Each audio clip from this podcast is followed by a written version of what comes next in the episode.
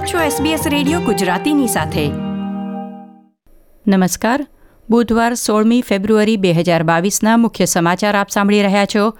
નીતલ દેસાઈ પાસેથી SBS ગુજરાતી પર.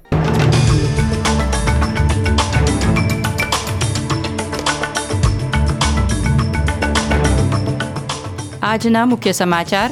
હડતાલ કરનાર આરોગ્ય કાર્યકરો સામે ન્યૂ સાઉથ વેલ્સ હેલ્થ શિસ્તના પગલાં લઈ શકે છે. ક્વીન્સલેન્ડમાં બાળકોમાં કોવિડ નાઇન્ટીનના નવા ચેપની સંખ્યામાં વધારો થયો. વિક્ટોરિયાએ બે હજાર છવ્વીસ કોમનવેલ્થ ગેમ્સની યજમાની માટે નામ નોંધાવ્યું.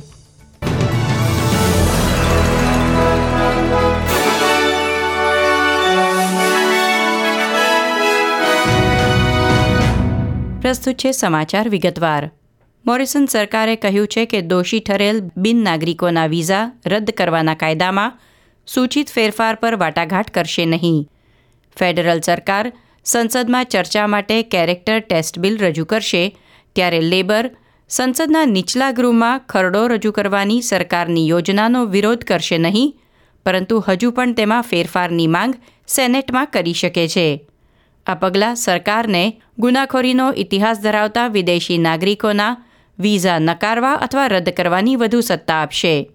સરકારનું કહેવું છે કે આ કાયદા હાલના કાયદામાં રહેલી ખામી દૂર કરશે.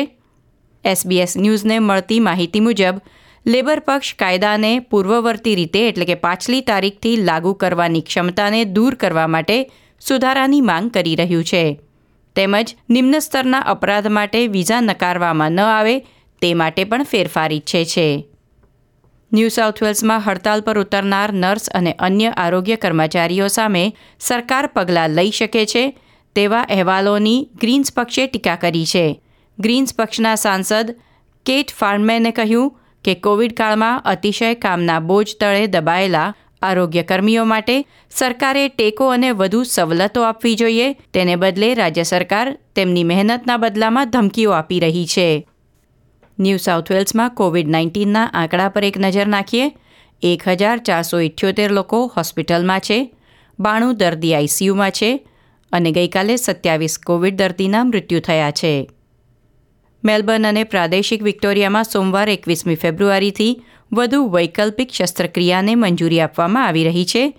કેટેગરી ટુ કહેવાતી ઇલેક્ટિવ સર્જરી હવે શરૂ થઈ શકશે. આરોગ્ય પ્રધાન માર્ટિન ફોલીના જણાવ્યા અનુસાર જો હોસ્પિટલમાં કોવિડ નાઇન્ટીનના દર્દીઓમાં ઘટાડો થતો રહેશે, તો ત્યારબાદના અઠવાડિયે સો ટકા ક્ષમતા પુનઃસ્થાપિત કરવામાં આવશે. વિક્ટોરિયામાં કોવિડ નાઇન્ટીનથી અઢાર મૃત્યુ નોંધાયા છે. ત્રણસો સત્તાણું દર્દીઓને દવાખાનામાં દાખલ કરવામાં આવ્યા છે, જેમાંથી અડસઠ દર્દી આઈસીયુમાં અને તેર વેન્ટિલેટર પર છે. ક્વીન્સલેન્ડમાં કોવિડ નાઇન્ટીન દર્દીઓના હોસ્પિટલમાં દાખલ થવાના પ્રમાણમાં થોડો ઘટાડો થયો છે પરંતુ તેની સામે બાળકોમાં નવા ચેપની સંખ્યામાં થોડો વધારો જોવા મળ્યો છે. આજે બાળકોમાં એક હજાર નવસો પાંચ નવા ચેપ નોંધાયા છે. ક્વિન્સલેન્ડમાં કુલ ચારસો બત્રીસ કોવિડ દર્દી હોસ્પિટલમાં છે અને આડત્રીસ લોકો આઈસીયુમાં છે.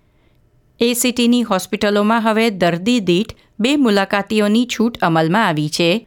વાયરસ સાથે અડતાલીસ લોકો હોસ્પિટલમાં છે. તેમાંથી ત્રણ દર્દીઓ આઈસીયુમાં છે અને બેને વેન્ટિલેશનની જરૂર પડી છે. એસીટીની શાળાના વિદ્યાર્થીઓ માટે મફત રેપિડ એન્ટીજન ટેસ્ટ કિટ વધુ ચાર અઠવાડિયા માટે ઉપલબ્ધ થશે. ટાઝમેનિયામાં છસો પચીસ નવા ચેપ નોંધાયા છે અને તેર લોકો હોસ્પિટલમાં છે, જેમાંથી બે ઇન્ટેન્સિવ કેરમાં છે.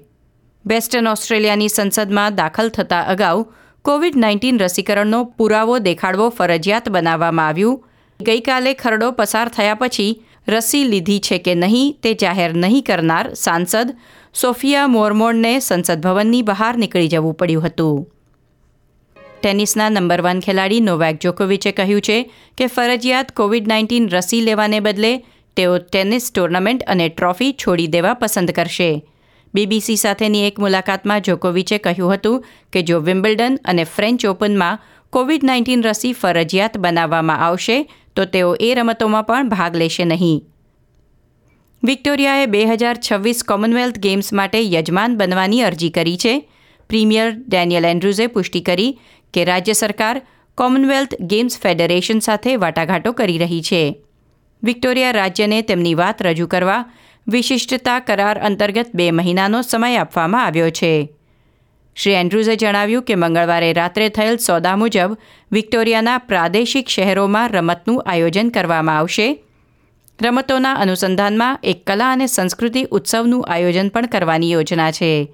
શ્રી એન્ડ્રુઝે સ્વીકાર્યું છે કે રમતો માટે પ્રાદેશિક શહેરોને તૈયાર કરવા વધુ માળખાકીય ભંડોળની જરૂર પડશે. આ સાથે આજના સમાચાર સમાપ્ત થયા. લાઇક શેર કોમેન્ટ કરો.